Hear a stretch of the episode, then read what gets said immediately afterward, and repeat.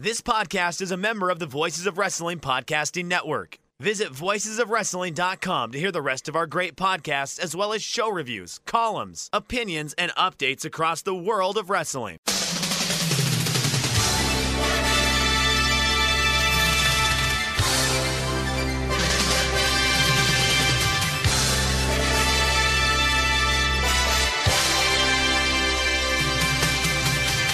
Hello everybody and welcome to the Super Jcast. I'm John, joined by David McDonald. It is Friday the twentieth of May. This is episode two hundred eleven. I never know, should I be reading the date in Thailand or the date in the U S A? Is this going to confuse people? Uh, I mean, I think they just get the general gist of the week and the show, and, you know, they don't want to hear, you know, it is, today is January sixth. What the fuck? Um... No, We're I just mean, basically trying to avoid the confusion where accidentally uploaded one of the pandemic episodes and right. People were like, what? What's happened? You just kind of right. shut down again. We went back in time. Um, yeah, that's all we're doing. So, I mean, you could do either one, whatever one you are more. I mean, it's what, the twentieth there, right? Early morning, yes. Once again. Five, uh, four minutes past five in the morning. Jesus Christ. Friday the twentieth of May. So, right, you know, Friday's a good day for me because... Well, after, after I've done the podcast and I go to work, I get my management time on a Friday morning, so I don't have to teach for the first half of the day. So okay. I just get to sort of catch up on planning and, and my, my management bits and pieces, and I get to listen to the Voices of Flagship Wrestling podcast live, full nice. three hours of it. So that's a nice little treat. I'm ordering a coffee. So Fridays are a pretty good day for me. So um, don't feel bad for me, listeners, having to wake up early. Um, uh, but I, I am sorry to say this, Damon. The listeners do want us to be miserable today, so I'm going to get this shit out of the way. These absolute vultures, right? Here's the questions. Multiverse A says, uh, how is Damon handling the latest Maple Leafs game seven oh. lost? And James is asking me, how are, how am I coping after the North London derby? So who, who wants to share their misery first? You want to go first? You want to go first? Go first. Oh, Feel free. Okay, I'll go first then. Uh, so we've blown it, I think, barring... Uh, extremely unlikely outcome on Sunday of Spurs losing to Norwich, the shittest team in the league, and then Arsenal beating Everton. We're not going to be finishing fourth. We won't be in the Champions League, which is really disappointing because we had a, a big advantage there and we had it in our hands and it looked like we were going to do it, but we just sort of crumbled at the end. You know, tiredness, maybe we bottled it under the pressure. Uh, so, yeah, that's that's upsetting. So I've just gone into full uh, Mugabe media blackout mode. Not listening to any podcast, no football news. We're just, I'm putting, putting it away and, and I'm not going to embrace any kind of football content until uh, the, the season starts and we, we've signed some new players. So uh, football is dead to me. I'll tell you what, we're in the same boat. We are, uh, we are twin brothers of different mothers because, boy, oh boy. They did it again to me, Joel. They fucking did it to me again. Once again. We seem to have this conversation like every, is it every year this yeah, happens? Every year this has happened. And it's the same exact thing that happens.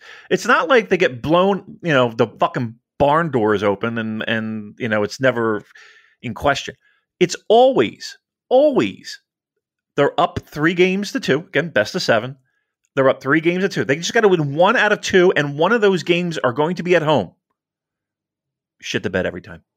Now, again, people will say, well, you played the, the two-time defending Stanley Cup champions, right? So this is a good team. That we're, we're just once. Again, th- think of this as, as the New Japan Cup and, and, and the brackets. And imagine this wrestler who, during the entire year, is... Uh, we'll say Naito level, Ibushi level, uh, Zack level. Um, you know, not number one, not Okada, not Tanahashi, but uh, definitely in the mid. Jay White, right? And then come New Japan Cup time, first round, every time, every time, every time, and every and every first round match goes to the thirty minute time limit, and they do an extra five minutes, and they shit the bed. That's every fucking time. Joel, I'm an old man at this point. I would be considered old at this point. Um. So again, there are m- many rounds in the Stanley Cup playoffs. There's, you know, you're probably about three rounds, and then you get to the finals. Do you know how many years it has been since the Maple Leafs have gotten out of the first round? The first round. Do you know how many years it's been? Take a guess. Take a stab. Take a throw a number out there. Uh, well, I'll, I'll put it against the last time Arsenal won the Premier League, two thousand four. That would be quick math. Would that be eighteen years? Because that's what I'm looking at now. Yes. Yeah. Okay. So you, again, but you're talking about winning the championship. I'm saying, look, the, the Maple Leafs have won three games more than the worst team in hockey. That's all that's happened. They played three more games. Well, they played seven games, but they won three more. That's it. It's it's unbelievable. So, no, I did not have it. As a matter of fact, I was in the Uber coming back from uh, Capital Collision or whatever the fuck it was called uh, in Washington. I was going back to the hotel, and uh, we were we, me and uh, Joel were, were texting back and forth, and I had to tell him the fucking Maple Leafs lost. And I got to be honest with you, I was checking my phone constantly to see uh, any updates. And I left disappointed. And I had somebody yell at me and laugh at me for wearing my Maple Leafs hat. And I didn't like him. I'm going to punch him right in the face. What are you going to do? Every fucking year they do it. I'll be back again. And they'll fuck me square in the ass again. I love them. God, I fucking love them. Why, I, why do we do this to ourselves? Why the fuck do we do this to ourselves? I know. We, we come at every year. Like moths to the flame. We really do. It's unbelievable how we suffer, how we suffer. Fucking A. All right. Well, maybe one year, maybe one fucking year it'll happen, but I'll be probably dead and buried. Christ. It is a sad fucking thing. Man, isn't, is, is, would Arsenal be for all sports, like just your team? That's your team, correct? Yes. Like there's not oh, a yeah, sports no, I, league. I will follow England during international tournaments as well. Okay, sure, sure, sure. But but that's your team. Like the Maple Leafs are my team. All four major sports. I don't give a shit about anything else. And every fucking time. So to answer the question miserably, it was a miserable, miserable Saturday night. I didn't do anything Saturday night after the show. I went right back to the fuck. I, well, I'll take that. I'll, I'll tell the whole story in a second. But um, I was miserable. I was fucking miserable, and I was like, "They did it to me again. They did it again." Uh, so yeah, we're miserable. We were miserable. The worst thing, worst thing for me is having to deal with a time difference because, like the Spurs game, I thought you know I should watch this one because I didn't want to miss the possibility of us winning. However unlikely that was, I, if I'd woken up and checked the score and saw that it'd be one and missed out on that live experience, I would have been annoyed with myself, even though I thought it was unlikely to happen. So, set the alarm, got up at two a.m. What, like twenty minutes in, we were two goals down. You know, and we'd had a player sent off, so I was like, "Oh, oh. fuck this, we're, we're going to get destroyed here." But of course. No chance I'm going back to sleep after that because I'm too annoyed. So just right. like lying in bed for the next like six hours, just like stewing. Like, oh god, I'm so annoyed. me too. Me too. I was in the fucking hotel bed, and all it was dark, and I just just remember looking up at the ceiling, and I just I'm tossing and turning. I was I was so fucking angry. Uh, I didn't even watch it. Like I, I mean, I obviously I went to the show. And I had people asking me, like, oh, my God, I thought you weren't going to even be here, let alone, you know, not watch the game in any way. And I was like, no, nah, uh, here's the thing. I, I've been here six years in a row, and there's the same fucking result. No, nah, I'm going to enjoy this fucking show as best I can. That's exactly what I tried to do. Um, and then, and then, and then the sorry, dude, texts came from everyone. Te- texting me, making sure I'm all right. Sorry, dude. Sorry about that, man. That sucks. And um, I have people we- texting me, telling me to make sure that you're okay. Really? Really? It could have gone. It could have gone south. It could have gone fucking south. Because uh, I went. I was starving afterward, and uh, I went back to the hotel area, the wharf area, which is really nice. If you're ever in Washington D C, that's. Really nice. All bars and restaurants on the waterfront. It's very nice. Uh, and one place was open, the same bar that I spent half the fucking afternoon in. Um, but it was so it was so noisy. It was just un- ungodly noisy. And and it was kind of crowded, and I was just, and I was in a miserable mood, so I had like a fucking Guinness and curry fries, which they were not good. And I didn't, I, and you know me, one beer is just not in my vocabulary. Uh, I didn't, I didn't even finish the beer. I think I had, I, th- I think three quarters of it, and then I was like, "Fuck it, I'm just going to upstairs, going to bed, going to bed." Popped an Ambien, tried to fall asleep, couldn't really. Got a couple hours sleep, but yeah, it bothered me, man. It fucking bothered me because, and here's the thing too: they had T Vs on in the fucking bar, and of course they got to show highlights of it, and I'm just like, motherfucker. It's terrible. Why do we do this? Why? Ugh, whatever. All right. So that's that. ten minutes on the Maple Leafs and Arsenal fucking taking years off our lives. Yeah, fuck them. Um, right, yeah, so we've got a lot to get through today, so I'll try and be quick. Now, a couple of little news items here. This will cheer you up. Cheering might be that's allowed it. soon. Uh, so the J-League football stadiums will have Voices OK sections in June. So, of course, this being Japan, they're doing it in the most convoluted way possible, where there's going to be certain sections of the crowd that are allowed to cheer, but they've got to continue to have their masks on, and they're not allowed to have food and drink while they're in that section. Um, really? the, the cheering sections are going to be used as a half step towards running test games in July with a, a quote-unquote normal cheering crowd. So it does look like we're moving in the right direction. I'm still sort of holding up my uh, crazy hope that we get cheering in time for the G one Climax, but uh, we'll see. But either way, it looks like we will get there eventually, right? Yeah, slow, slow and steady w- w- wins the race, I guess. Uh, yeah, it doesn't make any sense. That doesn't make any sense. I, I'm a firm believer too that s- sometimes you just gotta fucking jump into the pool at this point. You know what I mean? Like, I think we're at the point where it's like, let's just, you know, let's just see what we can do and move forward. Um, It's good news. It's, it is good news. It is good news. And I did see that, um, I don't know if you saw this, Joel, the country of Japan, they are allowing tourists in in controlled tourist groups. Like, you have to be in, sign up with this specialized group to go over. But again, first step um, in hopefully getting shit back to normal. Um Look, the quicker the better. We all would agree, but you know, you know let's, let's. They're going to do what they got to do. Uh, they got to. They're going to do what they got to do. So whatever they got to do, just let's fucking get moving in that direction. Yeah, you need to stay with a tour group. So the two of us will be going. We'll sign up for a tour group. Go over for the, just in time for the go. G one. But what we need, we need two people in Japan who look like us, or at least have like the same sort of body shape, who could pass oh, God. us. They're going to they're going to be like. Uh, decoys. They're going to be the phony Joel and Damon to be in that tour group. We'll do a little switcheroo when the guy's not looking, and we'll run off to the, the nineteen G one Climax event. So you might uh, want to recruit a sumo guy.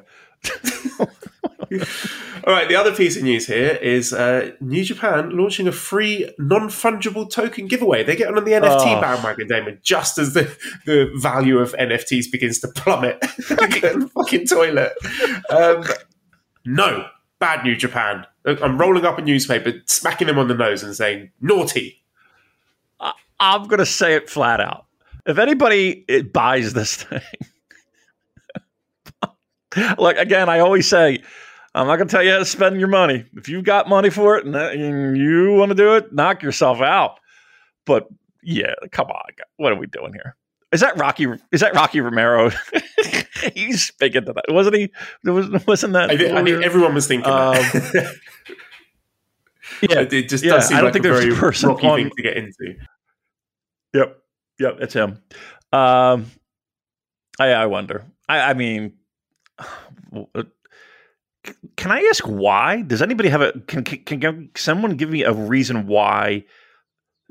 Like someone would do, like why would a company do that? I guess like why would what what's in it for New Japan? I guess is my question. Because uh, they think people are suckers are going to put their money into this nonsense. All right. So, like, do we know how much this costs? So at the moment, it's just an N F T T-shirt that they're giving away. So a, a non-existent T-shirt. It doesn't really exist. Okay. So you need to uh, follow New Japan Global on Twitter, retweet the tweet, and then fill out and submit an online form. So I guess they're just sort of using that to maybe test the waters to see how many idiots there are following the product and if they can shake them down or not.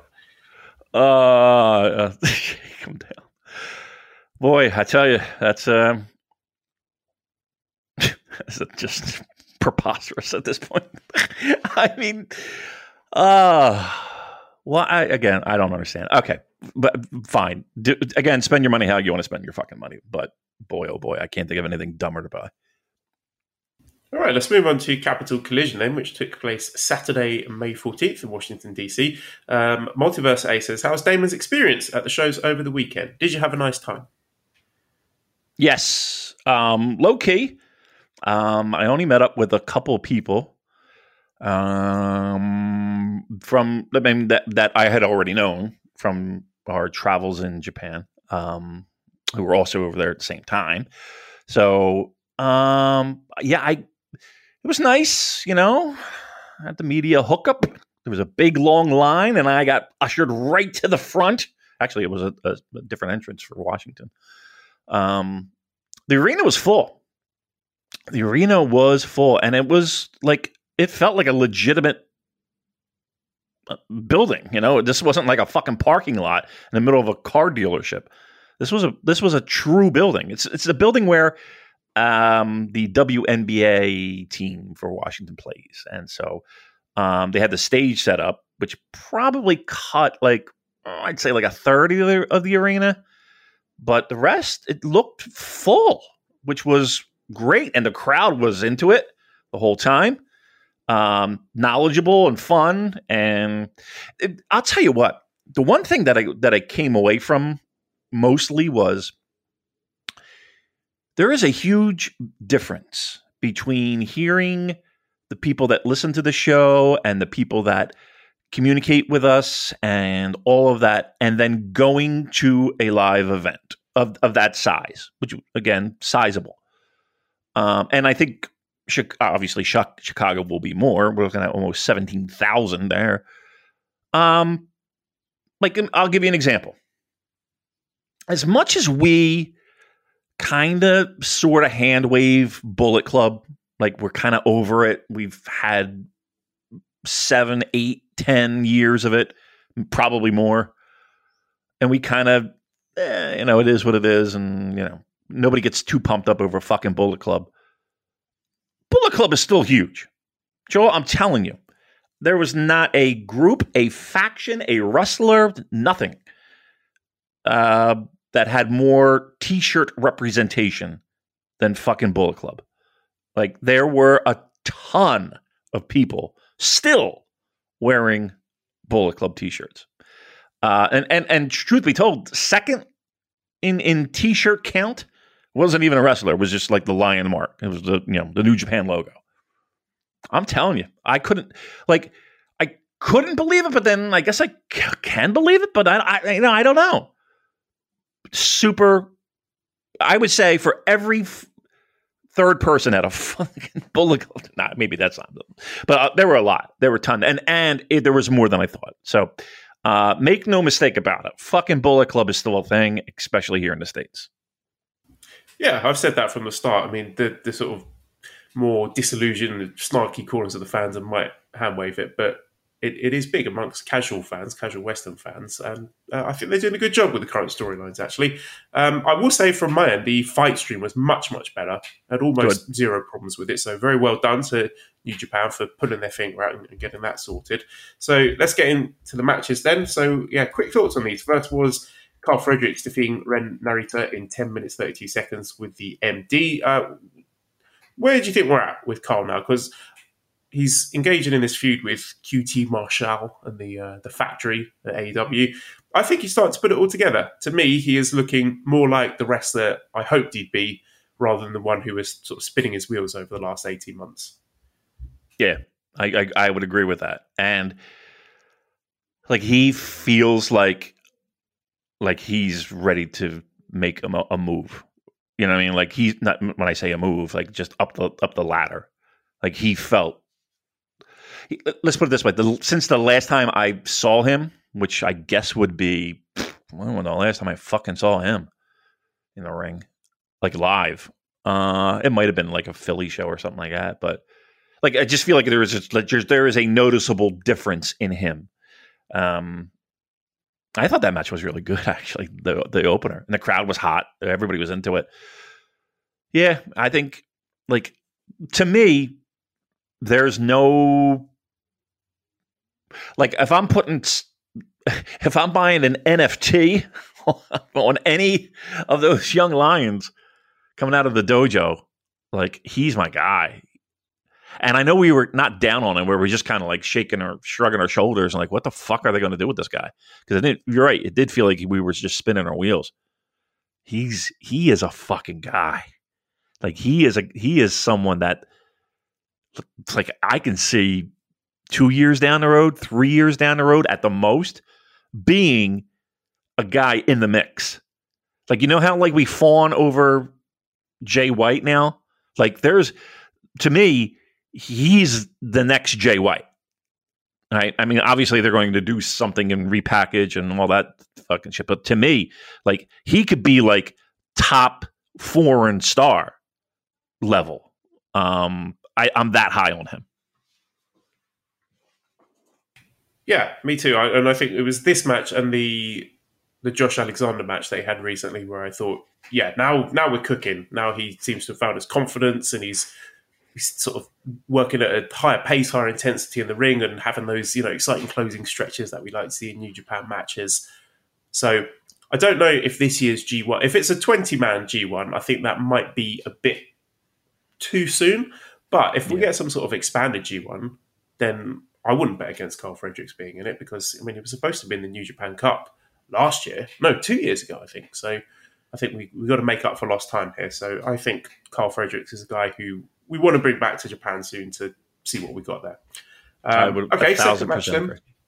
We had a ten-man tag match with Team Filthy, Tom Lawler, Royce Isaacs, Joel Nelson, J R Kratos, Danny Limelight against Fred Rosser, David Finlay, Tangaloa, Yuya Uemura, and the D K C. So Danny Limelight got the pin over the D K C after forty minutes, forty-eight seconds with a symbiote D D T. I do just still find it strange seeing David Finlay and Tangaloa on the same team. That's just still a little bit jarring to me.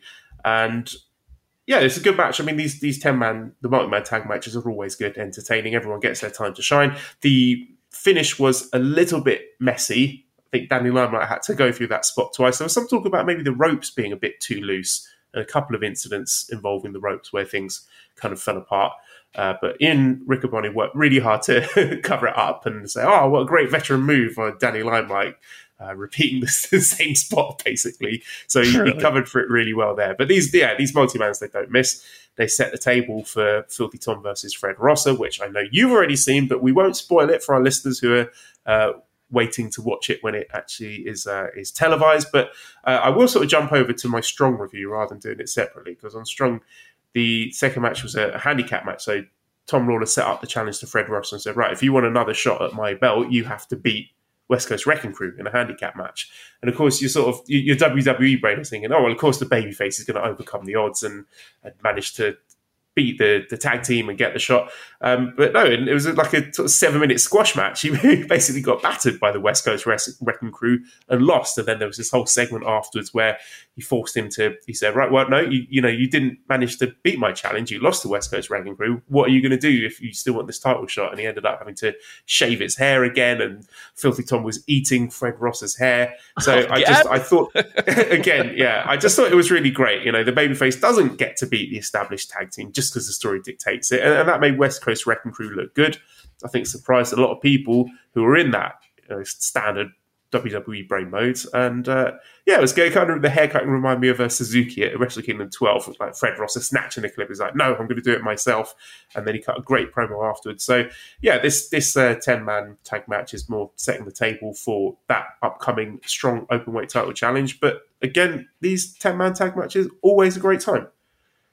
Absolutely, one hundred percent. And you're right, it did build toward the next night um, in Philadelphia. And uh, again, Joel doesn't want to spoil, that's fine. But uh, I would say you definitely want to go out of your way to watch. I'll say that.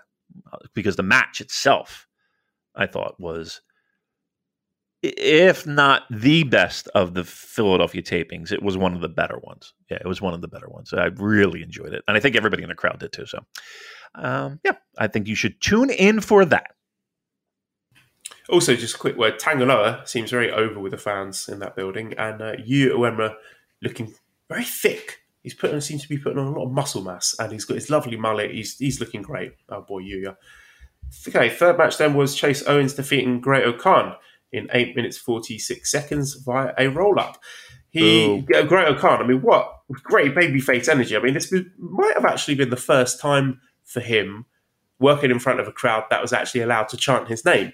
So I did note that, that people were chanting for Great O'Khan, and it must have been a really cool moment for him. And I thought it was interesting as well that on this weekend, and with uh, a couple of the opening Best of the Super Juniors match, that United Empire were positioned against more established heel factions. So they were getting babyface reactions by and large. So I was just wondering if this is maybe a slight recalibration of the unit as more of a tweener faction than a heel faction, like sort of like L I J were back in sort of twenty sixteen, twenty seventeen. And I think watching this match, my big takeaway was that there is a lot of money in a future Great O'Khan babyface run, because people oh, yes. love to cheer him. And they kind of love to hate him as well, but I think deep down, people love this guy. So he looked like he was having the time of his life out there, working in front of a loud crowd in what, you know, on paper, people might have handwaved, but I thought it turned out to be a really good match. I love the match. I thought the match was great.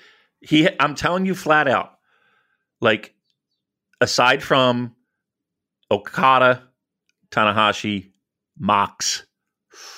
Trying to think of who else. Maybe Jay White. May, may, he was right up there with the, some of the biggest, like pop, like babyface pop, um, of anybody in that building. Anybody, anybody in that building. And I'm telling you flat out, seeing it on T V is one thing. Seeing it live is another thing. He has the best fucking entrance of anybody on that roster.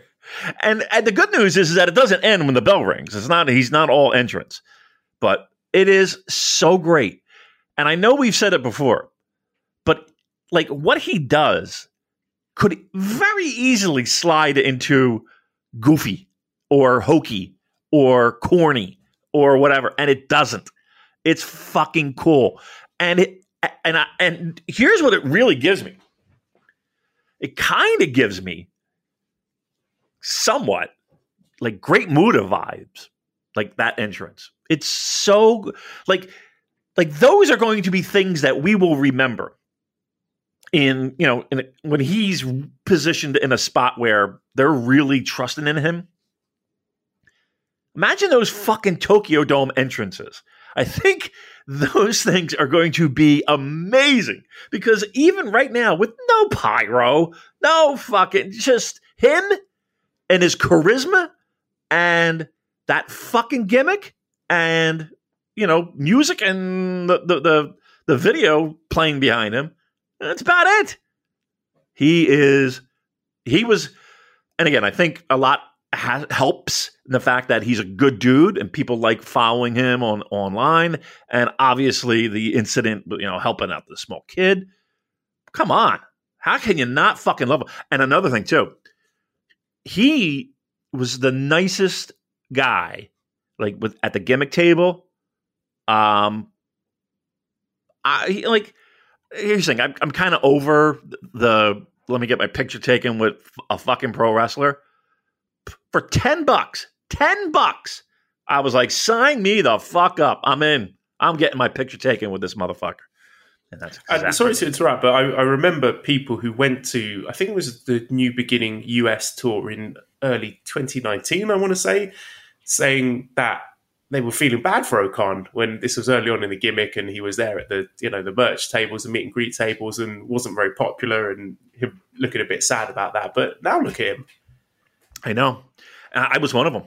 I remember our good pal London Joel um, texting me and giving me the scoop when he was going to those Rev Pro shows.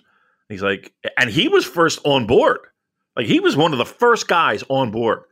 And I was like, oh no, what the fuck is this? I don't, I don't get this at all. And I listen, and I'm always late to the fucking party. I mean, me and my, like when I, when Naito started doing the fucking, his current red hot, maybe one of the hottest gimmicks in pro wrestling, and I was shitting on it. You know, I'm, I'm not always quick to the fucking party, but now that I'm here, I'm in. And he, he made he made some decent money. There were people, there were people buying the shit. Good for him. Good for him. I'm proud of him. All right. Well, with that topic, Damon, quick thoughts on the cyborg. No, the android, not the cyborg. The android Alex Coughlin. Okay. I'm going to be honest. And this is my opinion for what it's worth. I know it's worth more than everyone else listening, but okay. I hated it. I thought it was fucking just silly.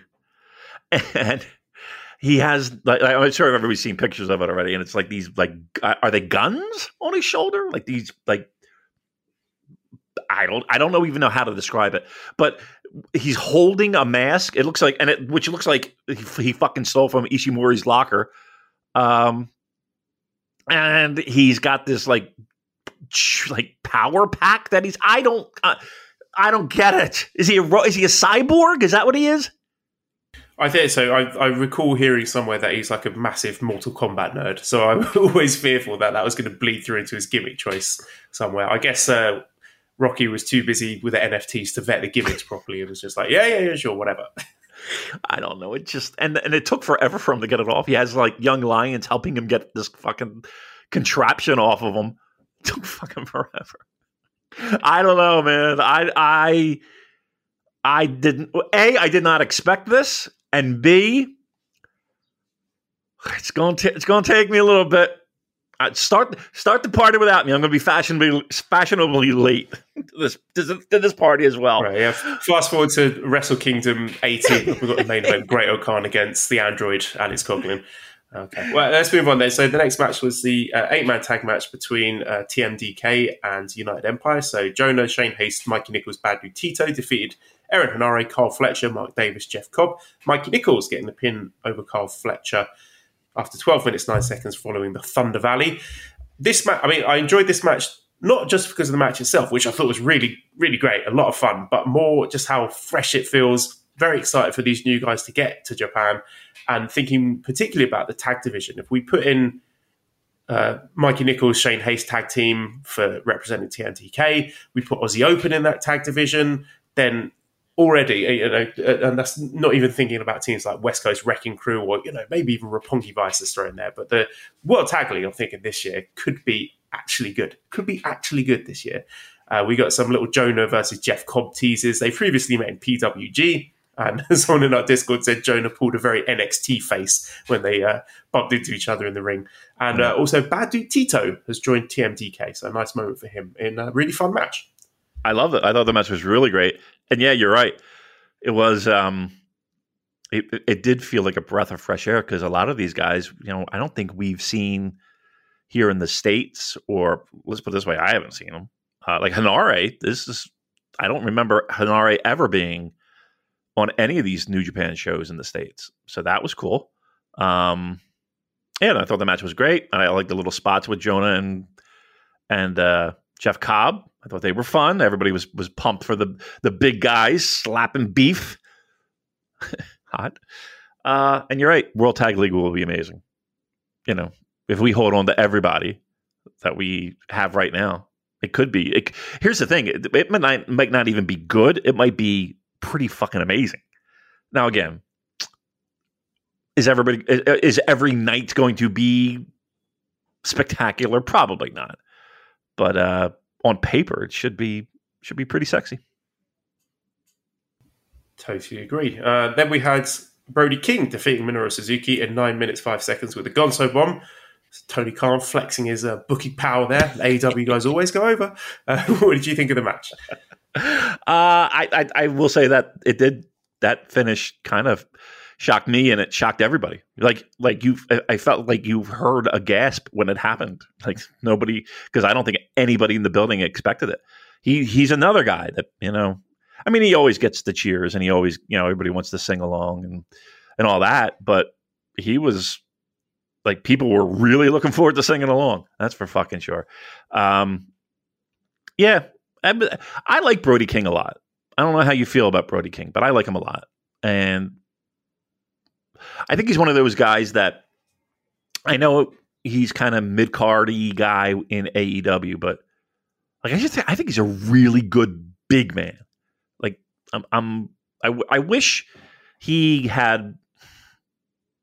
Again, how are you gonna how are you gonna make this work? Like only so many people can hold a fucking title, but like he's a, he's one of those guys that I just wish somebody could do something more with. Uh, but but that being said, I mean, you got a clean fucking pinfall. You know, that's that's uh, that's I think that's a pretty fuck. Look, let's put it this way: New Japan circled his name to go over. I, I think it's pretty telling, right? I think that's something to to look into and and and watch with uh, sharp eyes, right? Don't you think? Yes, I think that's intentional. This is one of their biggest U S shows of the year, and to put him in for a pretty high-profile singles match and have him win, again, I'm thinking a strong possibility for G one later in the year. Man, there's a lot. I mean, I want a thirty-man. I want, I want forty men in that fucking tournament. Because there's a lot of people that I would love to see in it. I just don't know how they're going to they're they're they're, they're going to sque- how they're going to squeeze ten pounds of shit in a five pound bag. You know, it's there's just so much. There, there's an overflow of possibilities. So it's got to be expanded. I mean, that doesn't it's even. It's got to be more than twenty men. I'm convinced. It has to be, right? Yeah, it almost it almost has to be. All right, there you go. Uh, then we had a special singles match with Tomohiro Ishii defeating Eddie Kingston in sixty minutes, seven seconds with a vertical drop brainbuster. The, the love for Eddie Kingston continues to flow, and this was exactly the sort of match to showcase his strengths and have that sort of brawling style, and a lot of people saying this is sort of like the, the King's Road style against the New Japan Strong style, which was really uh, fun to watch. Uh, what did you think of it? I loved it. I thought it was... I know, wasn't there a time where you were kind of not down on Eddie Kingston, but you were just kind of like, I don't know if you got it or or it just wasn't connecting with you or whatever. Yeah, I, I get it. Uh, he's he's really good. He's good yeah. at what he does. Yep, he is really good. And the th- the thing that, that that I think people enjoy about him the most is that he's authentic, or at least he, at the very least he feels authentic, right? Um, That's I think that's his the, the biggest appeal to him. And again, he, he's a hard worker, and he's um just I don't know, just raw and fun to watch. And Ishii is Ishii. So you know, you put those th- that fucking combination together, and I don't know, like going into it, if I was like, how is this going to fucking work? Is it going to work? They pulled it off. I thought the match was really good. I thought they were. I I, I thoroughly enjoyed it, um, and I think Ishii had his. Uh, he always has his working shoes on, but I think even like a like a, a little notch above, right? Little notch above. I think here's a, here's you and you mentioned it. I think a lot of these guys, maybe not the people that have, you know, are in the States more than they're in Japan, but the guys that they brought over, I think, really put on extra effort hearing and and and and feeling a crowd in in the arena. I think that was a huge factor in, again, was it the Tokyo Dome? No. But I think like Ishii, Tanahashi, Okada, e- even to a certain degree, Suzuki, you know, Ishii and Suzuki have done uh, A E W. Um But like United uh, Empire and Okan and all these names that for the first time in how long has it been? Like two years? Like they, like they're into it. And again, they might go to Rev Pro for a shot. I, I get it. But a lot of these guys are wrestling in front of a crowd for the a noisy crowd for the first time in a long fucking time. And I think they were there for it. Yeah, um, I don't know if you saw the Eddie Kingston versus Chris Jericho match from A E W a while back, but as soon as I'd seen that match, I knew that he was going to be. This was going to be a good stylistic matchup for him against Ishii, where they could just drop each other on their heads and hit each other really hard, and uh, everyone would have a really great time. So then we had a tag match with Jay White and Hikuleo defeating Kazuchika Okada and Rocky Romero. So uh, Rocky was a late replacement for Trent Beretta, who I think he. Had COVID, so I hope he gets better COVID. soon. I think yeah. he is fine now. And uh, yeah, Roppongi Vice uh, reunited. So we'll see what that means for the future. But um, again, I'm going to jump in with uh, a strong review here, because we are talking about Hikuleo, and I don't know if you have seen it, but there was a match between Jay White, who defeated Hikuleo on Strong in the U S of J Open Challenge match. Uh, eighteen minutes it went, so Jay White did win. And first of all, I mean, Jay White, maybe already the case, maybe he's improved, but he's just become such a tremendous T V wrestler. And here they told a really compelling story of Hikuleo having the size and power advantage over Jay's experience and cunning, but then, you know, that experience helping Jay White to chop down Hikuleo, dominate him. Every little transition in the match had a really cool moment of Jay outsmarting and outmaneuvering Hikuleo. But more than that, Jay gave a ton to Hikuleo. He took his shots like they were death, and this was Hikuleo's best match by far. I haven't seen any matches that were even as close to being as good as this one. Hikuleo looked really good in this one, despite losing. He had that explosive change of pace that creates drama, played into the dynamics of the match where you think he was just about to power through the knee injury that Jay had been working on and get the choke slam, but there was a, a picture-perfect reversal into the Blade Runner at the end. So just a tremendous match. If you haven't seen it, I strongly recommend you check out Jay versus Hikuleo from Strong, because that really showed me, okay, we might have something here with Hikuleo.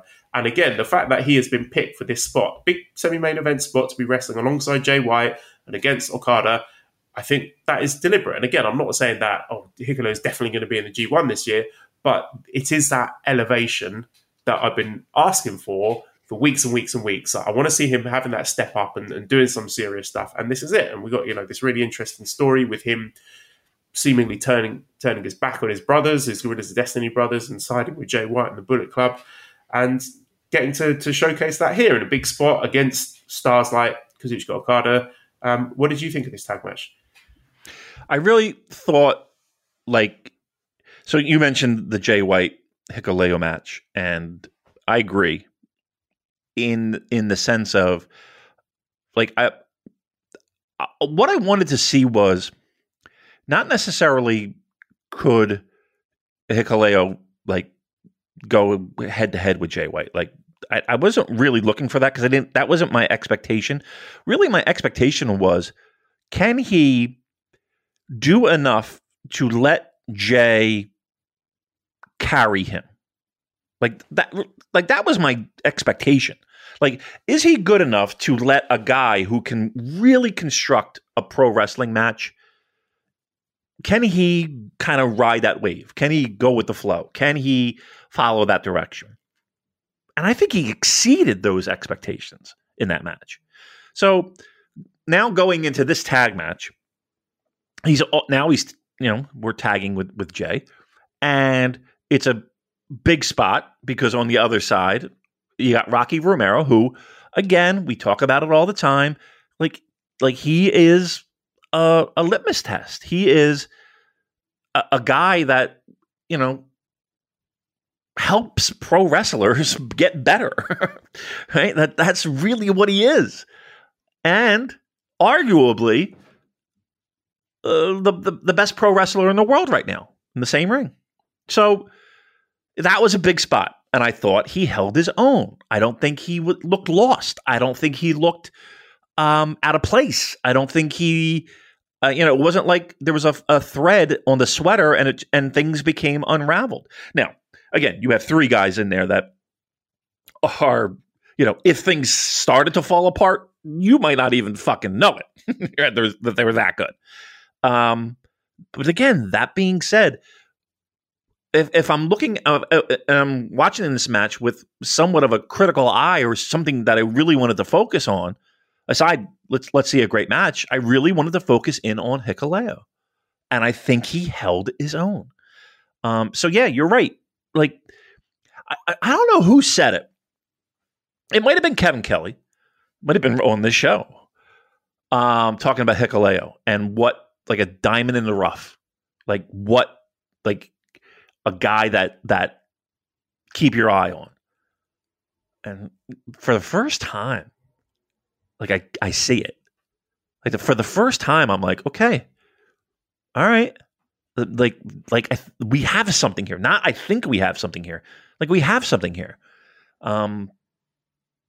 So that so like that match kind of got me amped up in the sense of, like, I just started thinking about, like, God damn, this fucking company, like the future of this company. Like, I feel like it's in really good hands. Like, I felt good, like, just kind of having these moments of, of clarity on a lot of these guys that I haven't seen in, in a long, long time in a live environment, like, like improving, vastly improving. Like, we're in a real good fucking spot. We're in a real good fucking spot. Um, and he, I think he shined. I really do. I think he shined. In the hobby, it's not easy being a fan of ripping packs or repacks. We hype ourselves up thinking, ah, maybe I can pull a Ken Griffey Junior rookie card, but with zero transparency on available cards and hit rates, it's all just a shot in the dark. Until now. Introducing Slab Packs from arena club dot com, the only repack that provides real value, a complete view of all possible cards, and clear hit rates for each one. Now, when I buy Slab Packs at Arena Club, it finally feels like I know what I'm getting. I was able to open an Arena Club Slab Pack, and, and I'll be honest, it was a lot better than what you normally do. Say you go to a card show, and there's a random innocuous brown bag of cards, and yeah, you can open it and look, it's going to be junk. You're, you, you know what I mean? Like, you know what you're probably going to get in those. Maybe you find that fun, and sometimes I do. Sometimes I like just opening up cards and saying, ah, hey, look at some random cards or whatever. But if you're really in this game to to find value and find particular cards, it sucks to have to buy these mystery packs, and it ends up being, you know, almost nothing, you know, nothing of value. Not with Arena Club. You can display, again, of all available cards, hit rates, grading, so you know that when you're opening up the slab pack, you are going to get something valuable. You are getting something good. And Arena Club, in addition to having those great slab packs we just talked about, is also a marketplace for card collecting, buying, trading, selling, displaying, all that sort of stuff. But those Arena Club slab packs, man, they are revolutionizing the repack game with transparency. After your pulls are revealed, they'll immediately be placed in your vault for safekeeping or trading and selling, and you can have them officially graded by Arena Club as well. So again, uh, setting these things off, it's going to be officially graded by Arena Club. And the Arena Club grading process is accurate, fast, and transparent, with full grade rationale provided and explanation of how your card was scored. So whether you're buying, selling, trading, or displaying, Arena Club is the card collecting platform that you have to check out. So right now, I've got a special offer here for Voices of Wrestling Network listeners. You can get ten percent off of your first purchase by going to arena club dot com slash V O W net. Again, that's arena club dot com slash V O W net. Now, that's a crazy offer. That's ten percent off a four hundred dollars slab pack. forty dollars off right there. ten percent off your first purchase. No matter what that purchase is, ten percent off. Again, that's arena club dot com slash V O W net, arena club dot com slash V O W net for ten percent off your first purchase on Arena Club. And we thank them for sponsoring the Voices of Wrestling Podcast Network.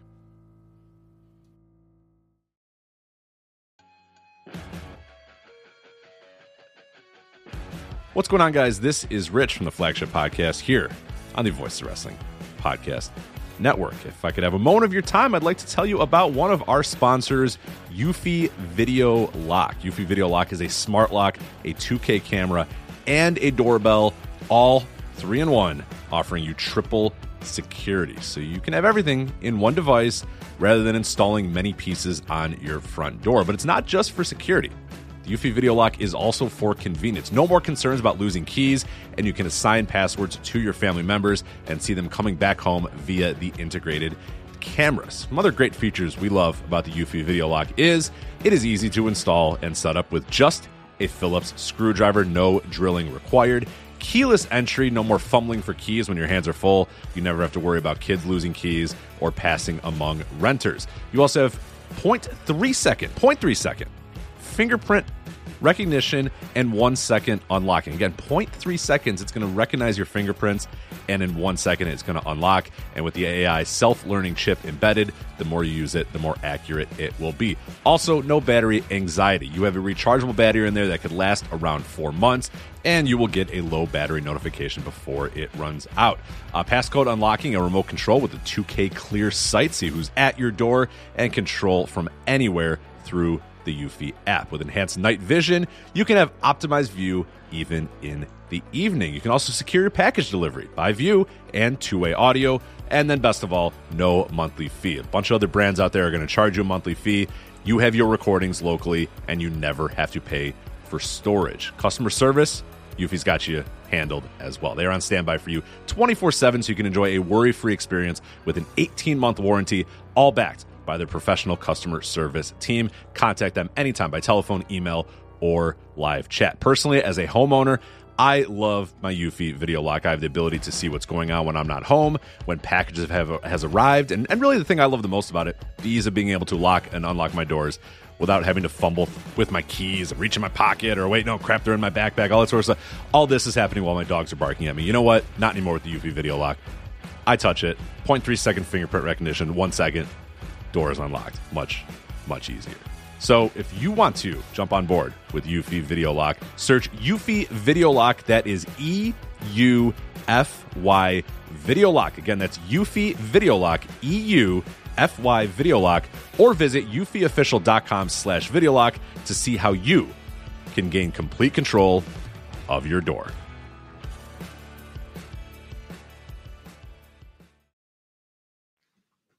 Yeah, completely agree. Um, also, we had Leo Rush coming out and joining on commentary and made some comments in the ring about people in the junior division he'd like to face. Uh, forgive me for being cynical, Damon. I'll believe it when I see it. When he's actually exactly. cleared to wrestle and in that ring and the bell rings, then then I'll start talking about Leo Rush. Yeah, and, and, and even then I'm going to be looking with, a, okay, how long are you sticking around? So we'll see. We'll see. I mean, here's the thing. Um, I'll, I'm for it because I think he's a talented dude, but, you know... Um, We'll see. We'll see. Go ahead. I'm sorry. So, main event was the I W G P United States Heavyweight Championship four-way match where Juice Robinson was the winner here against Jon Moxley, Will Ospreay, Hiroshi Tanahashi. Juice pinned Ospreay after fifteen minutes, forty-five seconds with his new move called the Rock Slide to become our new I W G P U S Heavyweight Champion. It's really hard to say that, I W G P U S Heavyweight Champion. So, yeah, very, really fun match. I mean, they don't do these sorts of matches often in New Japan, but I thought this one was really well laid out, well paced, well booked. There were some great spots in here. I liked Jon Moxley playing off spots that happen in his singles match with Ospreay and then adjusting to them. Like, he was sort of countering certain moves, like the, the powerbomb thing he countered into his own pile driver, and the hidden blade at the end, he managed to, to dodge that where he got caught by it in the previous match. So that was quite cool. Like, he'd been studying the tapes and learning from it. Uh, Tanahashi, oh my goodness. I mean, this man continues to take ridiculous bumps. The Wrestle Kingdom table one, the, the ladder table one against Kenta, and then this one here. It was just crazy. But just that aside, I thought it was a really smart way of using this match as a chance to put some shine on the Juice Robinson uh, heel turn and fresh coat of paint in front of the U S fans. And he looks like a changed man. So I'm just so happy to see him back in the spotlight and seemingly getting a bit of a push here. Yep. He looks, he looks, he looks fresh. New coat of paint is right. And you're right with Tanahashi. And again, it kind of goes back to the, that live crowd environment, giving them an extra little boost and, and them giving us a little bit more than they normally would. I mean, I don't know for sure. Like, I don't have the math in front of me, and I don't have the numbers in front of me, but I think this was a bigger crowd than G one Dallas, right? So the attendance for G one Climax in Dallas was four thousand eight hundred forty-six. Yeah, and and I and as I say, there was no fucking way there was four thousand people in that fucking building. No way. Uh, are we counting empty seats as well? Uh, we're counting people as two. Because uh, didn't really didn't feel like it. All right, so there you go. But again, big crowd, Washington. They had their working boots on. Yes, uh, and obviously continuing this story with Will Ospreay getting screwed by the referee. So another uh, dodgy finish here. So we'll see how that one plays out. And again, I don't know if that's going to necessarily lead to a Will, Os- Will Ospreay face turn, but it is interesting that the stuff that they're doing with United Empire at the moment. Uh, so Bash's Capital Collision was one of my favourite New Japan shows this year. Even the stream was good. Considering this, are you enjoying the U S product or Japanese more? And are you enjoying things crossing over of storylines on these big U S A shows? Kind of feels like two different products to me at the moment. Just the sort of aesthetics of it, the personnel, and the different crowds. Well, you know, one we've got clapping and the occasional bit of noise, and one we've got sort of normal cheering. So yeah, it does uh, sort of stylistically feel similar, but just the little aesthetic changes make it feel different. And, and here's an interesting one from Andrew, who says, when was the last time New Japan had a run of great big shows as good as Hyper Battle, Dontaku, Capital Collision? And you could even throw in the anniversary show. It really does feel like New Japan's hitting their stride now. It does. And it's amazing that they're able to do what you what you say is, you know, two different feels um, at the same time. You know, we got uh, we have a solid Best of the Super Juniors so far, and we had a pretty great show. And that and and yeah, they're right. That's a, that's a nice run of of New Japan shows, and you and you feel it like you like. I, I don't know what it was. Maybe it was the first time people really got a, a solid show in that area, or because there were people that traveled for that fucking show. Like, people traveled for that show. I mean, I drove a couple hours, but that's no big deal. But there were people that did more than that. Um, it felt it felt like a it felt like a good show. You know what I mean? Like it felt like a it felt like a New Japan Pro Wrestling show. Um, and everybody had fun. And yeah, I think it's a highlight of the year so far. A highlight of the year. And can we have a quick spoiler-free word on the Philly tapings? Yeah, um, they were good. Um, there was a Will Ospreay homicide match, which was good.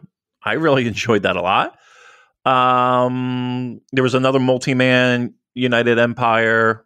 Um, was it Team Filthy? Was it? I forget. Um, that was good. Um, the Lawler Fred Rosser match again. I think people should go out of the way because I thought that was very good. Um, and then Tanahashi and, and Chris Dickinson was good. Um, again, I know people were kind of shocked that Chris Dickinson was, was there, um, that they used them. They did. They did. But again, I, it's a weird thing because, and I, and I texted you this because we were going back and forth on this. It, it wasn't like he got booed out of the building. It wasn't like the reaction was, I, I don't think it was that negative. I don't think it was negative. Like, I, I just feel like sometimes we're in a bit of a bubble, and I don't I, I like they um, they didn't know. I don't. I don't know. I don't know the answer to that. But well, can I I'm gonna be honest interrupt with you with a question? Uh, Classic Catch says Chris Dickinson got to wrestle Tanahashi at the tapings. The advertisements for the Tanahashi match also stopped when the accusations were made public, but they still had the match. Why do you think this company hid him in D C? Because originally the match graphic showed he was supposed to be in that ten-man tag match, but he was replaced with Tangaloa. Uh, so why do you think the company hid him in D C and allowed him to wrestle in Philly? Now they're just going straight ahead and promoting his upcoming match with Ren Narita. What do they hope to get out of it? So that's what I think is the, the, the strange thing, that they, in my opinion, pulled him from the D C show. But now I think maybe they were just sort of waiting to see what the crowd reception would be at these tapings, and then just sort of testing the waters by, you know, throwing out some tweets and saying, oh, he's going to be wrestling Ren Narita on Strong next week, to see what the response is. And I yeah. guess the, the response has not been as vociferous as they feared, and so they're just going to they're going to plow on ahead with it. And I'm not putting a value judgment on that. I'm not interested in watching him wrestle anymore, but um, th- that seems to be what's happened here. Okay, um, or you know, maybe there's enough that New Japan felt comfortable in in using him. I, I don't. I, I mean, I I don't have the answer to that, but maybe that's the case too. You know, that that the situation has been Cl- cleared, and it, you know, I don't know, but to me, oh, look, they tried to sneak like Marty Scurll back in. That, I, I, I'm, I'm quite. Uh, I know they don't have the best. Suspicious. They don't have the best track record. I, I, I can. I'm, I'm, I'm. Not only can I agree, I'm right there with you, and it does feel like it's. Look, there was the last match of the night, right, and that that match might not even see the light of the light of day, right? That might just have happened in Philadelphia, and they never air it, um, depending upon, you know, which way the wind blows. Um, but it does feel like that. Yep, we're gonna we're gonna keep you off this live show and then we'll have you wrestle this match, and then we'll see we'll see which way the wind blows. That's exactly the feeling that I got too. So, um, but again, I I don't know. I don't know if everything has been been settled or cleared, or you know th- that I I don't know. Um, but it does feel to me like it's one of those let's see which way the wind blows situations. And which which again, I don't necessarily think like what like what would be the harm in not having him on the shows, on either of the shows or any shows until until it is taken care of. I understand he's under contract. Okay, just we're not we're just not going to use you on these dates. Go go to the gym. You know, go do something. Well, until this is, this is settled. This is this is sorted out. Um, and if it doesn't get sorted out, then then we have a problem with this contract, right? That's that's really that's I think that's what people are just m- most like. Why why would they even have the match or a match? Just have, sit home. That's a that's you know I don't want to speak for everybody, but that's kind of like the one thing that left me scratching my head. Like just, just don't use them until until this gets taken care of. Well, I mean, if they're worried about, you know, they thought people had bought tickets because they wanted to see Chris Dickinson in action. They wanted to see that specific one. Well, I, I know, but even if they thought that was the case, let him wrestle the match, but don't air it. You, you know, don't televise it. And so we are, they are going to put out Dickinson versus Red Narita on next week's episode of Strong. So again, if that's something that you feel strongly about, uh, you know, you know what to do. So yep. Let's move on to Best of the Super Juniors. Press conference was tremendous. They always are. I like doing the, the sort of fashion reviews. Clark Connor's outfit was the clear winner by far. Uh, Hiromu's little song and dance was good. Kanemaru and Taguchi corpsing. Uh, Despy absolutely ethering Doki with some really uh, vicious comments. Uh, there's a lot to enjoy there. So that was good fun. Uh, Luis also says, question for Music Damon. What does he think of Blank Paper song for the opening theme to Best of the Super Juniors twenty-nine? I don't, I can't, can you hum a few bars for me, Joe? I don't know. I, don't, I always skip the entrance. Me I too. Go straight to the, the tournament matches. Right. I, I I can't lie. I can't lie. I can't pretend to be like, oh yeah, it's really good. I have no fucking idea. I don't think I've heard a note. Uh, I'll go, I don't know, maybe I will. Um, I won't remember, but uh, I don't know. I mean, listen, if it's like any of the other You know, every they all sound the same to me, to be honest with you. So, um, unless this one is this, unless this one opens with a synthesizer, which I highly doubt, uh, I'm, I'm guessing a rocking guitar uh, intro. And uh, yeah, so there you go. Right, so let's check in with A Block. So at the top we have Ace Austin on four points, who beat Clark Connors and Kanemaru. Uh, enjoyed this tweet from Andrew T. Rich during the. Uh, Austin versus Clark match. He said it's like watching a battle of male strippers from two very different theme nights.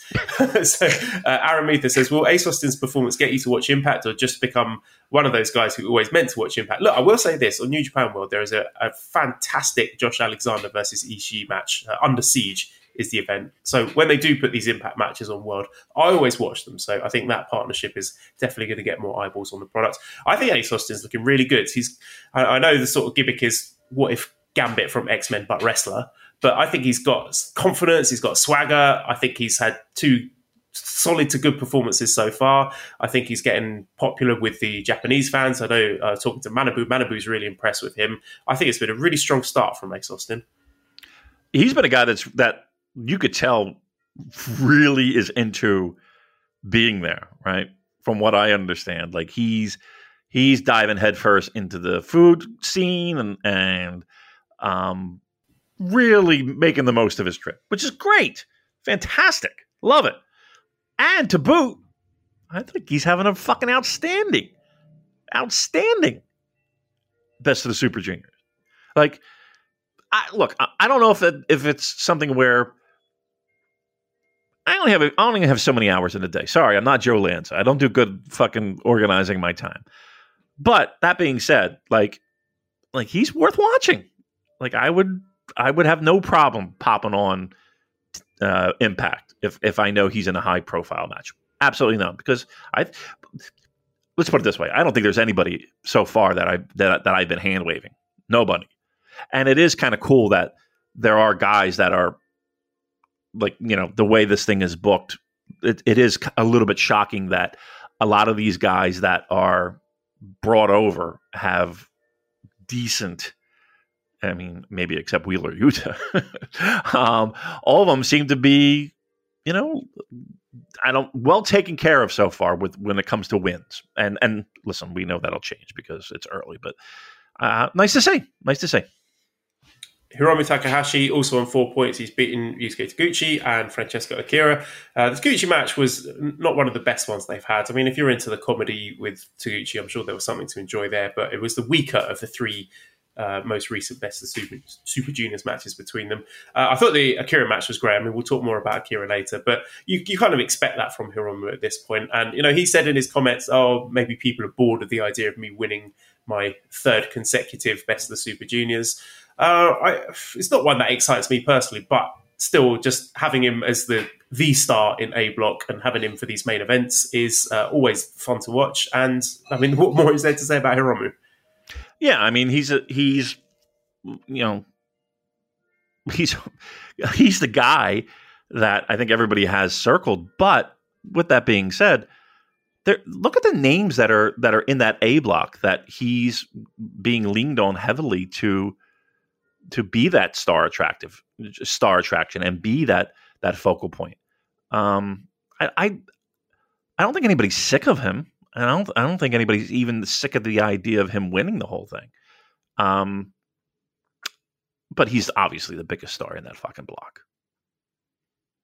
Yeah, I, I think he's a, a useful point there for the newcomers to see. Okay, let's see how you do in a big singles match against Hiromu to see what you've got. So you know you're circling the calendar when the likes of Ace Austin and Alex Zane get to wrestle Hiromu to see you know what have we got here with these new guys? Can they put on the the absolute peak style, junior style New Japan matches. Um, let's talk about Alex Zane then, also on four points. He's beaten SHO and Kanemaru, and I was surprised at that, particularly getting the win over SHO. That's a, a big win there, given that SHO, I think, is a, a commodity in the junior division.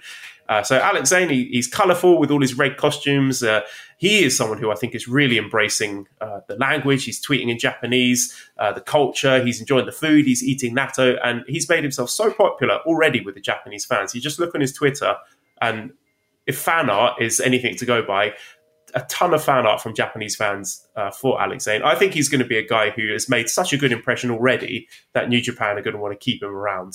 And I could see him being working for New Japan on the regular. Uh, I did enjoy Chris Charlton referring to his learning excursion in W W E, yeah, did, which yeah. was hilarious.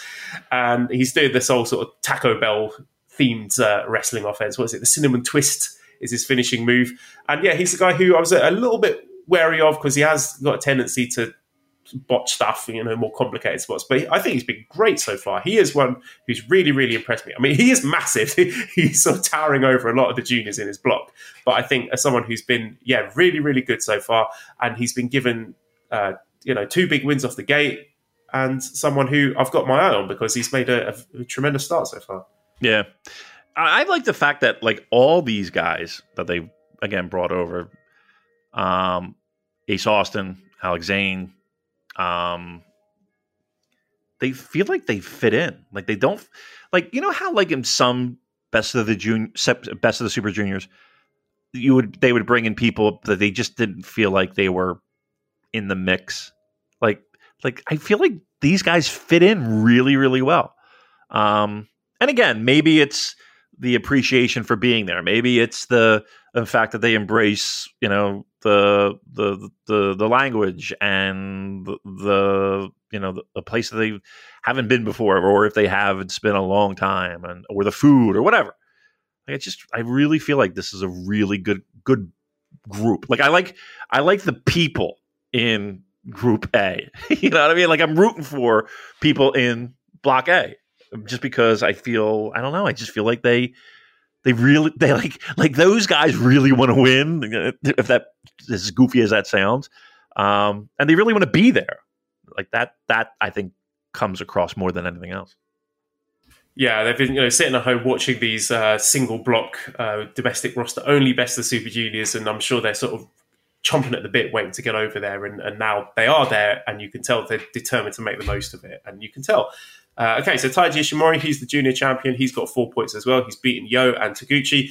I, I to be honest, I thought he lived up to all the, the stereotypes in the Yo match. I thought he slept well. Me too. I found, I found that really boring. But he worked very hard in his hometown Sendai match against Taguchi. Maybe he's peaked there. I don't know.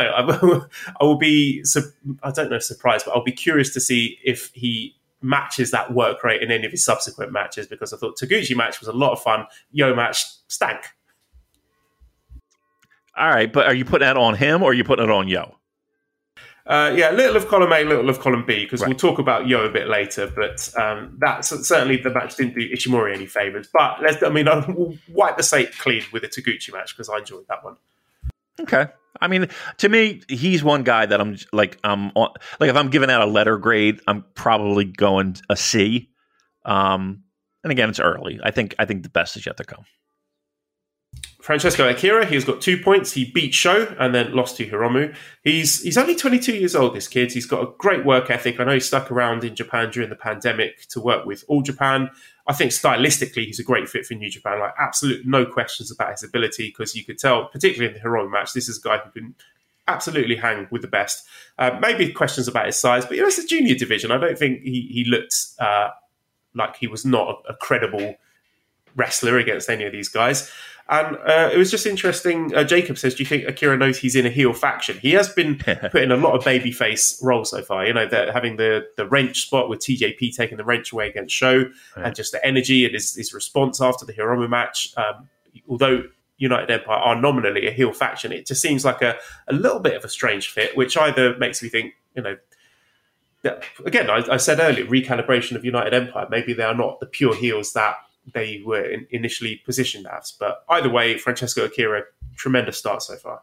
Yep, one hundred percent agree. Um, I don't want to say that that he's earned himself a, a position or a a long-term spot, but it feels like he's earned himself a position and a long-term spot.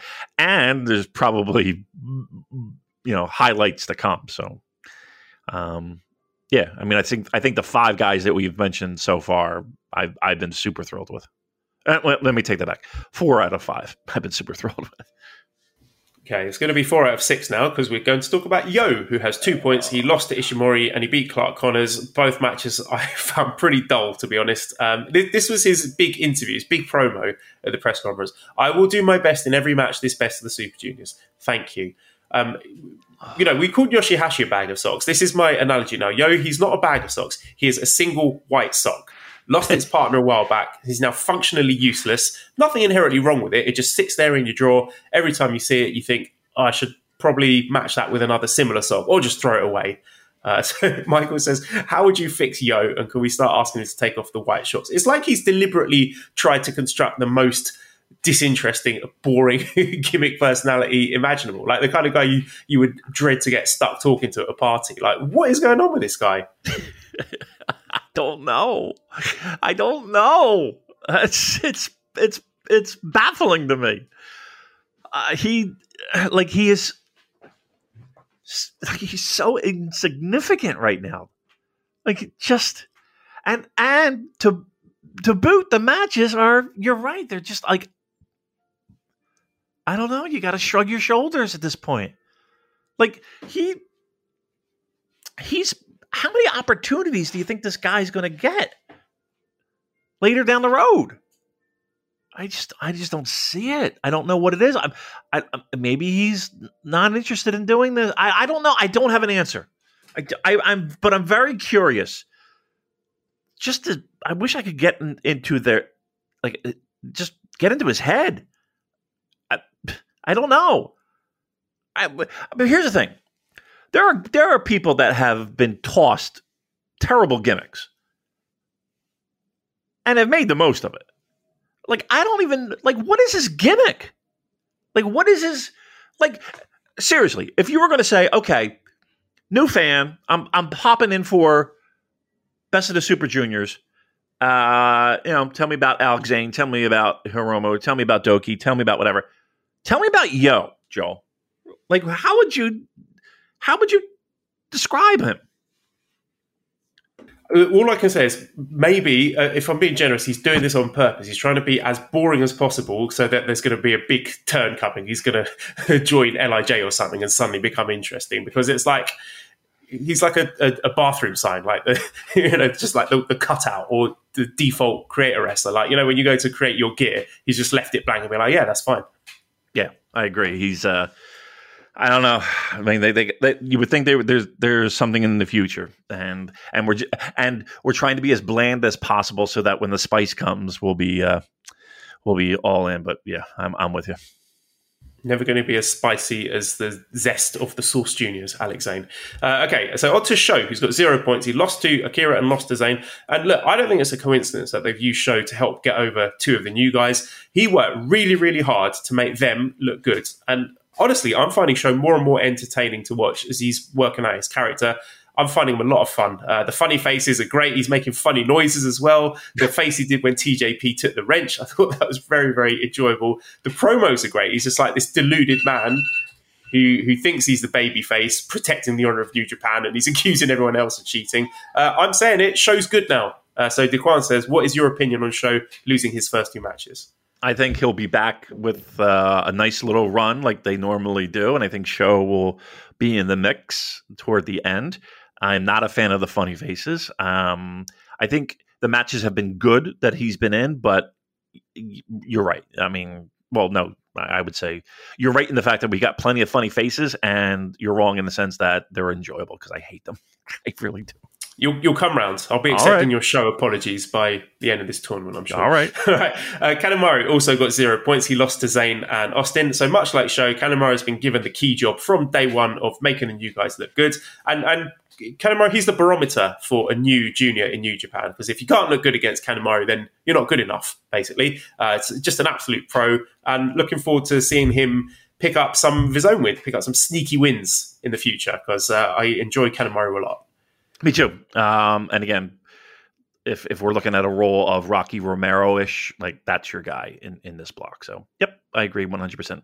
I don't know where he'll be point-wise, but I don't think that's the important part. I think the important part is let's showcase some of this new talent. Uh, Ryusuke Taguchi also on zero points, lost to Hiromu and Ishimori. So, yeah, Hiromu match was so-so. Uh, Ishimori match I thought was really good. He, and so he's doing this gimmick where he keeps threatening to be serious. He's like, I'm going to be completely serious in the next match. And, of course, doesn't. So there might be a payoff to that at some point. Maybe he's just going to be like do like proper hardcore wrestling and none of the, the silly shit at some point in the tournament. But um, we, you know what you get with Taguchi, but I'm yeah, hoping we get... Pro- yeah. Uh, all right, then let's talk about Clark Connors. Uh, zero points. He lost to Ace Austin and Yo. He's not been given a huge amount to work with. He still feels a bit like a young lion in the booking, at least. I think we need a breakout tournament match from him. And it's tough because he's been positioned mostly as like the first or the second tournament match on these cards. But I'm looking at his match with Hiromu in Ota City on the twenty-ninth, where I think he's sort of fifth there. Uh, that's one of where it's a, a double block night. So... that one, I think we'll see what we've got with Clark Connors, but so far, not a lot to get excited about.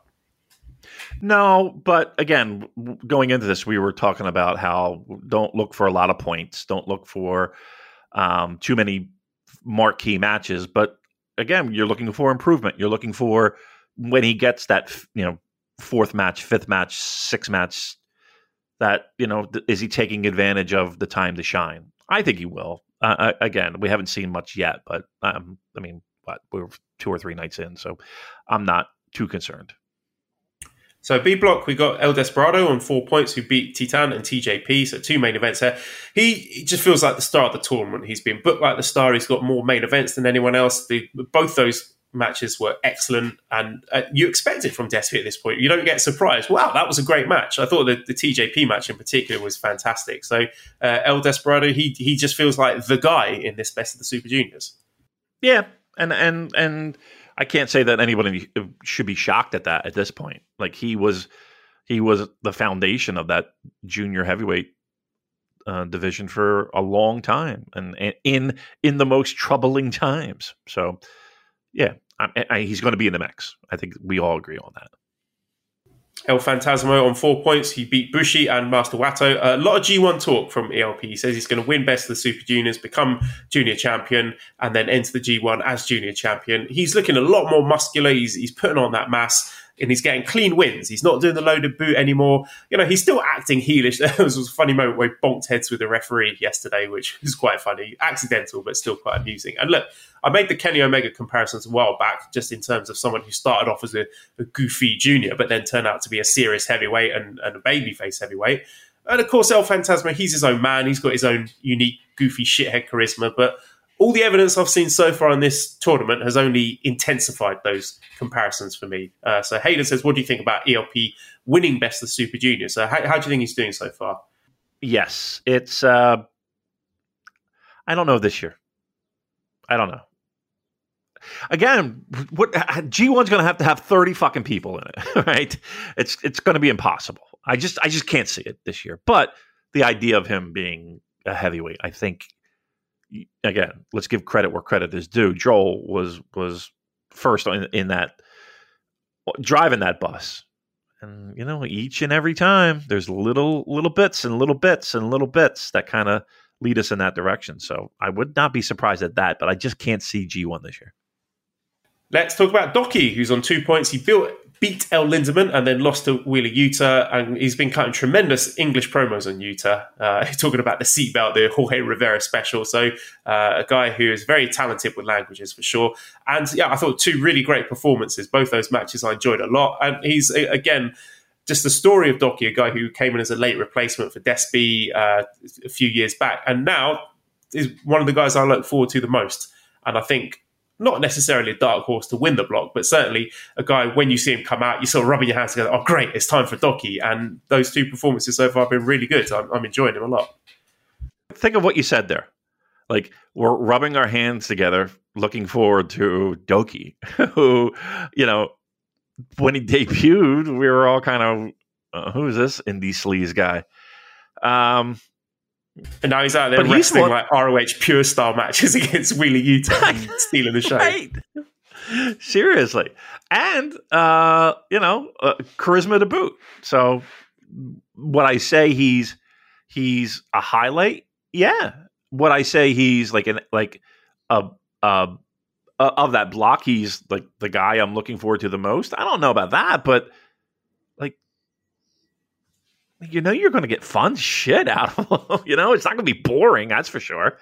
Um, so yeah, I mean, he's a guy that I think, like, is right now Doki's head and shoulders above like Master Wato and Bushi and um. Even Yo, I gotta be honest with you. Like if I if I had to take my pick of all those, I'm taking Doki.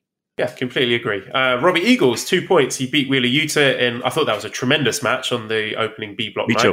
And then lost to Bushi. So there's this sort of story going on between them where Bushi, more often than not, has got Robbie's number and was able to uh, outmaneuver him again this time. Robbie Eagles, he's a great wrestler. When, what more can you say? You can depend on him to put on great performances, and He, the, the best is yet to come from him. Yep, and he's my dark horse to win the whole fucking thing. Come on, Robbie. Let's go. Let's do this. Make me look like a fucking stud. Um, yeah, I mean, he's great. So he's what do you, what do you want me to say? Let's talk about one Theodore James Perkins, who's on two points. He beat Watto and then lost to Despy. So, yeah, he's beaten Watto and got that claim for those uh, junior heavyweight junior tag titles, which I think we'll, we'll be seeing at some point in the future, him and Akira teaming up. And again, the fact that we are seeing them together. So Akira's always coming out with T J P. T J P's always coming out with Akira. That is not for nothing. And look, uh, as as uh, Joe says, the Wokes won't like this one, but uh, I'm going to say it. I think he's been really good. I thought his match, the main event yesterday against Despy, was fantastic. And, you know, a lot of people are just going to heap the praise on Despy for that, and rightly so. But T J P more than played his part. So I think he's a guy who, again, can be relied on to put on quality matches. And, yeah, might be an idiot who says daft things, but and maybe I'm in the minority here. I think he's a really good wrestler, and it, it's been... Uh, brought out so far, because I think these two performances have been very good. Yep, and you're not alone, because we've been saying it for a long time. For those of those people that watch Strong, and he's there's not a there hasn't been a bad match. Um, again, you can disagree with his politics, you can disagree with his uh, worldviews, and uh, knock yourself out. But I think to deny the fact that he's a good pro wrestler, I think that's. I mean, I just think. that's it's just not an accurate statement. Um, and he's show and he's showing it here too. You know, it's not like he's phoning it in or anything. Like he's he, he looks excited to be there as well. So I think it's a good fit so far. I think it's a good fit. Wheeler Yuta, two points. He lost to Robbie Eagles and then beat Doki. Again, two matches that I thought were really, really good. Again, he's not been positioned in semi-main events or main events. These are matches that have come, I think they've both been like the third tournament match on the card, but he's still managed to make a really good impression. And he's got that, like I mentioned before, wrestling that sort of R O H pure style. The grappling has been really tremendous, those sort of transitions and back and forth. And he's got, he's picked up that aggression and that intensity from his affiliation with the Blackpool Combat Club. And I think that's added an extra dimension to him because he feels, he looks like a killer out there, basically. He, he just, he's got that expression on his face. He's just looks like someone you don't want to mess with, basically. So uh, really enjoying his output so far. Yeah, he's, He's been really good, and I guess one of the things where, you know, people like us were watching these shows, and every near fall, you're just kind of like, oh, because it is one of the most interesting storylines is, okay, who is he losing to? Who is he not losing to? Um, and and that makes it a little bit, I don't know, maybe a little bit more fun, maybe a little bit more, you know, everything counts at at, at that point. So I, I'm. I think he's he's been outstanding this tournament, yeah, and and the best is yet to come. El Linderman, two points. He lost to Doki and then beat Titan.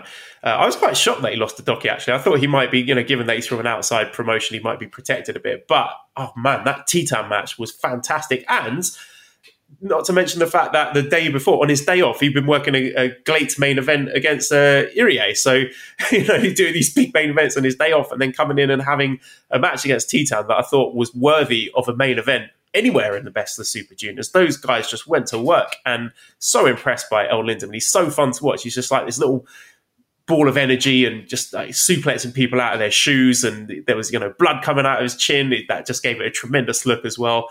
And yeah, uh, this this guy's really special. I, I really hope he sticks around with New Japan. And the relationship with Glee looks like it's a positive one so far. If it means we get more of El Linderman, I'll be a happy man. Yep, but that was my that might have been my favorite match so far. Um, just spectacular.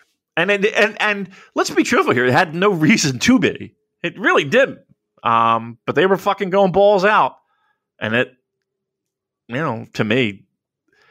Everybody, everybody, not everybody, certain people who follow the scene were the first to point out that Teton might be the most uh, valuable player um, in this tournament. And so far, I think he's lived up to that.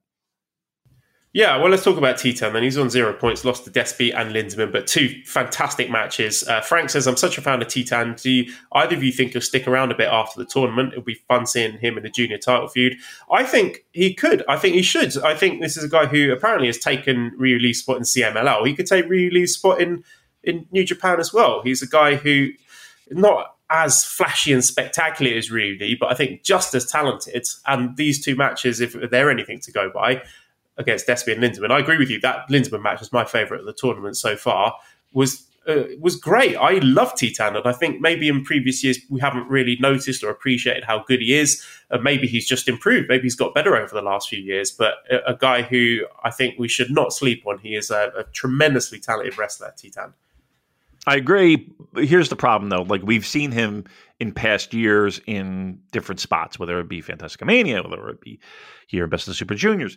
Um, would it be great to, to have him? Yes, of course. Where do we sign up? Um, the but I kind of feel like the likelihood of that happening only because it hasn't happened before, and why wouldn't it? Um, I don't know. It kind of has me thinking that it, it probably won't, but um, I don't think anybody would complain if it did, right? But I just don't see it happening. Bushi has got two points. He lost to E L P and then beat Robbie Eagles. Uh, look, Damon, Bushi, he is in this Best of the Super Juniors tournament. And, and I know the critics, the naysayers, they're going to say that he isn't, but he is. I checked, right? He's definitely in the B block. His record is one and one. You can see it for yourself. It's on Wikipedia. So all these haters who are saying Bushi's not really there, I'm, I'm sick of it, Damon. He is in this tournament. But Bushi, yes, he is there. I've, I saw him with my own two eyes. He's Bushi. When, I, when do you want me to talk about Bushi? You got to go to work soon. I'm gonna not going to. He's been all right. Bushi's been fine. Okay, last He's person we'll talk about then is uh, Master Watto, who's on zero points, lost to T J P and E L P. So he's not doing well against the three initialed wrestlers with a P at the end. But he's not fucked up yet, Damon. So I'm winning so far on our little wager. I think he's been ah. perfectly good in both those matches. I agree. So far, so good. So far, so good. But again, we have a long way to go. So uh, don't count those chickens before they hatch. Uh, he'll he's bound to fuck up. And here's what the problem is. It's going to be in a higher profile match that everyone will see. That's what he's going to fuck up. All right, so that will do it. Uh, I need to get to work. Oh, I'm just going to do one question before we go, because uh, Antonio's very mad at me that I haven't been answering his questions. So we'll answer oh. his very important question before we get out of here. So let me read it. So uh, first question is this. Do you guys think there is corruption in the company happening between this Kikuchi guy and Dick Togo to abuse power and screw somebody whose isn't part scheme? This kind of relates... This, which it was reported Nosawa Rongai left Noah as booking and brought the Perros stable with him to Dragon Gate. Question is, you guys know it was announced that Dick Togo was going to return to D D T. Then main event of Dontaku House of Torture didn't appear at main event where other Bullet Club members did. So he bring the whole House of Torture group to D D T like Nosawa, or he's going to D D T by himself. Please, this time answer my question. For fuck's sake, please don't ignore my question this time. Please don't go with the time excuse this time, because you guys tend to mostly ignore my questions, either with or without time. And I want my questions to be answered, not ignored. So please, for, for fuck's sake, don't ignore this time. Well, I do have an answer for you, Antonio. All those things, and Kikuchi and Dick Togo and Nosawa Rongai and all the booking, all the backstage politics. So get ready. Uh, here you go. This media has been disabled in response to a report by the copyright owner, T V Asahi. And that's all the time we have this week, uh, Damon. Oh. So we're going to get out of here. Redcircle.com forward slash shows forward slash super dash J dash cast. If you want to join our Discord, you can send me a direct message on Twitter at Cobra Koei and ProWrestlingTees.com forward slash Super Jcast for our lovely t-shirts. Big thank you to Editor Dan. Find him on Twitter at Lousy Hero two one nine. Subscribe to the Voices of Wrestling Podcast Network for other great shows. Give us a five-star review on iTunes. Follow us on Twitter at Super Jcast. Thank you, everybody, for listening, and goodbye.